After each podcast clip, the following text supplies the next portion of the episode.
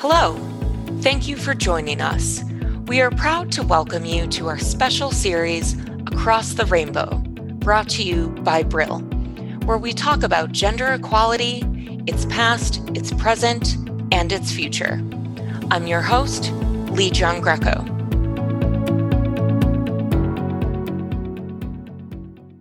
Today, we're speaking with Professor S.J. Crasnow. They're an assistant professor of theology and religious studies at Rockhurst University in Missouri. Their article is The Legacy of Gender Ideology Anti Trans Legislation and Conservative Christianity's Ongoing Influence on U.S. Law. Professor Crasnow, thanks so much for speaking with us today. Thank you so much for having me. So, you note in your article that when you looked at the recent anti trans rhetoric and legislation in the US, that we've been here before. Can you talk about how history is repeating itself here, particularly when it comes to Catholic ideology? Yeah, so what becomes evident in reading about the development of the concept of gender ideology in Catholicism is that the current anti transgender rhetoric that uses this terminology is an extension of the same conservative rhetoric used to counter feminist movements of the past. Gender ideology is founded on ideas of gender essentialism. That is, that there are essential and consistent characteristics of being a woman or a man that cannot change. Others writing on gender ideology and feminism have argued that the dominance of this kind of ideology has been used to resist feminism's push for gender equity and to maintain patriarchy as normative. This essentialism also takes for granted that gender is binary, that the only two options for gender are woman or man. When gender ideology is extended to trans folks, it's used to argue that people can't ever really change their gender. Whatever gender you're assigned at birth, typically based on sex, that's your gender, end of story. And, you know, before I get into my next question, I think one basic question that maybe many of our listeners have, and just people in general, especially from older generations, um, kind of struggle to deal with this concept of non binary and what does that mean? It, it seems like a new concept for lots of folks. Um, so, can you just explain, like, what does it mean to be non binary? What's this? Kind of third gender that people are talking about lately? Yeah. So non binary is really expansive and almost means w- something different to each individual. Um, so it becomes difficult to define it broadly, but I will try anyway, because um, that's how language works, right? We use what we've got, but it's ultimately imperfect. Um, so non binary is used by people broadly to signify that they don't identify as man or woman. So, acknowledging that the kind of normative way of understanding gender, uh, at least in a Western context, um, is to think about man and woman. So, if you're non binary, you're acknowledging that binary as the norm and saying, I exist outside of it. Um, that can mean that you don't identify either with the category of man or woman. It can mean that you feel as though you're a mix of both. Um, so it doesn't actually tell you anything conclusive about how people feel about those categories necessarily, but just that they do not identify as man or woman. So there's a little room for that definition, I guess, depending on the person. Exactly. Gotcha. So we've talked a little bit about gender essentialism. Uh, you uh, did your best to define uh, what's non binary. Uh, let's talk about this concept of complementarianism. Can you explain what that is exactly? Yeah. So complementarianism also assumes binary gender, it assumes that there are men and women and that they are different in fundamental and immutable ways. So, therefore, men and women have different but supposedly complementary roles to fulfill. Proponents of complementarity have tried to present it as God given and immutable, which implies that those who don't adhere to those roles are going against God. However, as I noted in the article, claims that complementarianism is eternal and God given are undercut in research by scholars like Mary Anne Case, who has shown that the concept of complementarianism is actually an invention of the 20th century. You're right also that this concept broadly is not just in Catholicism or even uh, Christianity. If you take the central question here of whether women and men should be treated equally or whether they should each have different roles, many religions have internal dialogue debating those kinds of questions. In the US, much of the rhetorical and political power of complementarianism is actually linked to Protestantism. And Susan M. Shaw has traced some of this history, showing that it became central to evangelical belief starting in the late 1970s as a reactionary response to feminism's influence. As gender egalitarianism gained prominence, complementarianism was presented as a kind of alternative.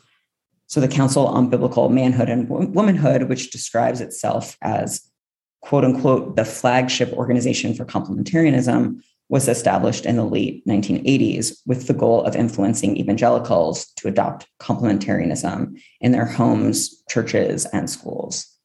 So, you've talked about this concept of complementarianism and how it's not just a Catholic belief, that evangelicals uh, have also used this. I'm wondering if evangelicals are better at using complementarianism as a political tool than Catholics are, because Catholics typically in the US are not one unified voting bloc the way evangelicals are in the US. Yeah.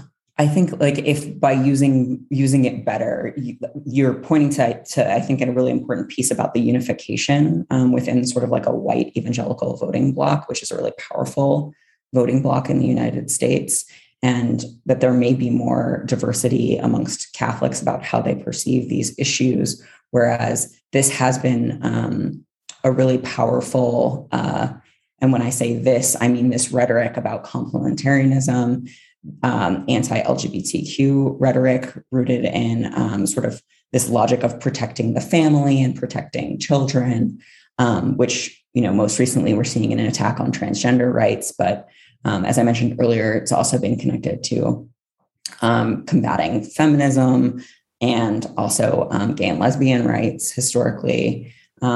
So it's certainly an effective strategy at galvanizing white evangelicals, um, both historically and in the present. Um, and I do think that that's why we continue to see it used, uh, in part because it seems to work. So that actually leads to my next question, which is who exactly is attacking transgender rights in the US? And why do you think they frame their goals around protecting children and ensuring fairness? You kind of already mentioned how that's been a useful tactic in the past. So, wondering if you can just kind of elaborate on that a bit. Yeah, absolutely. So, in the article, I'm primarily concerned with a segment of powerful political conservatives who are attacking trans rights, including those within organizations like the Heritage Foundation, Alliance Defending Freedom, and the policy groups created by Focus on the Family. I suspect there's some mix of folks who actually believe that transgender identity is quote unquote wrong, and folks who are cynically latching onto this issue because of its utility for galvanizing conservative political engagement. And of course, also those things aren't mutually exclusive.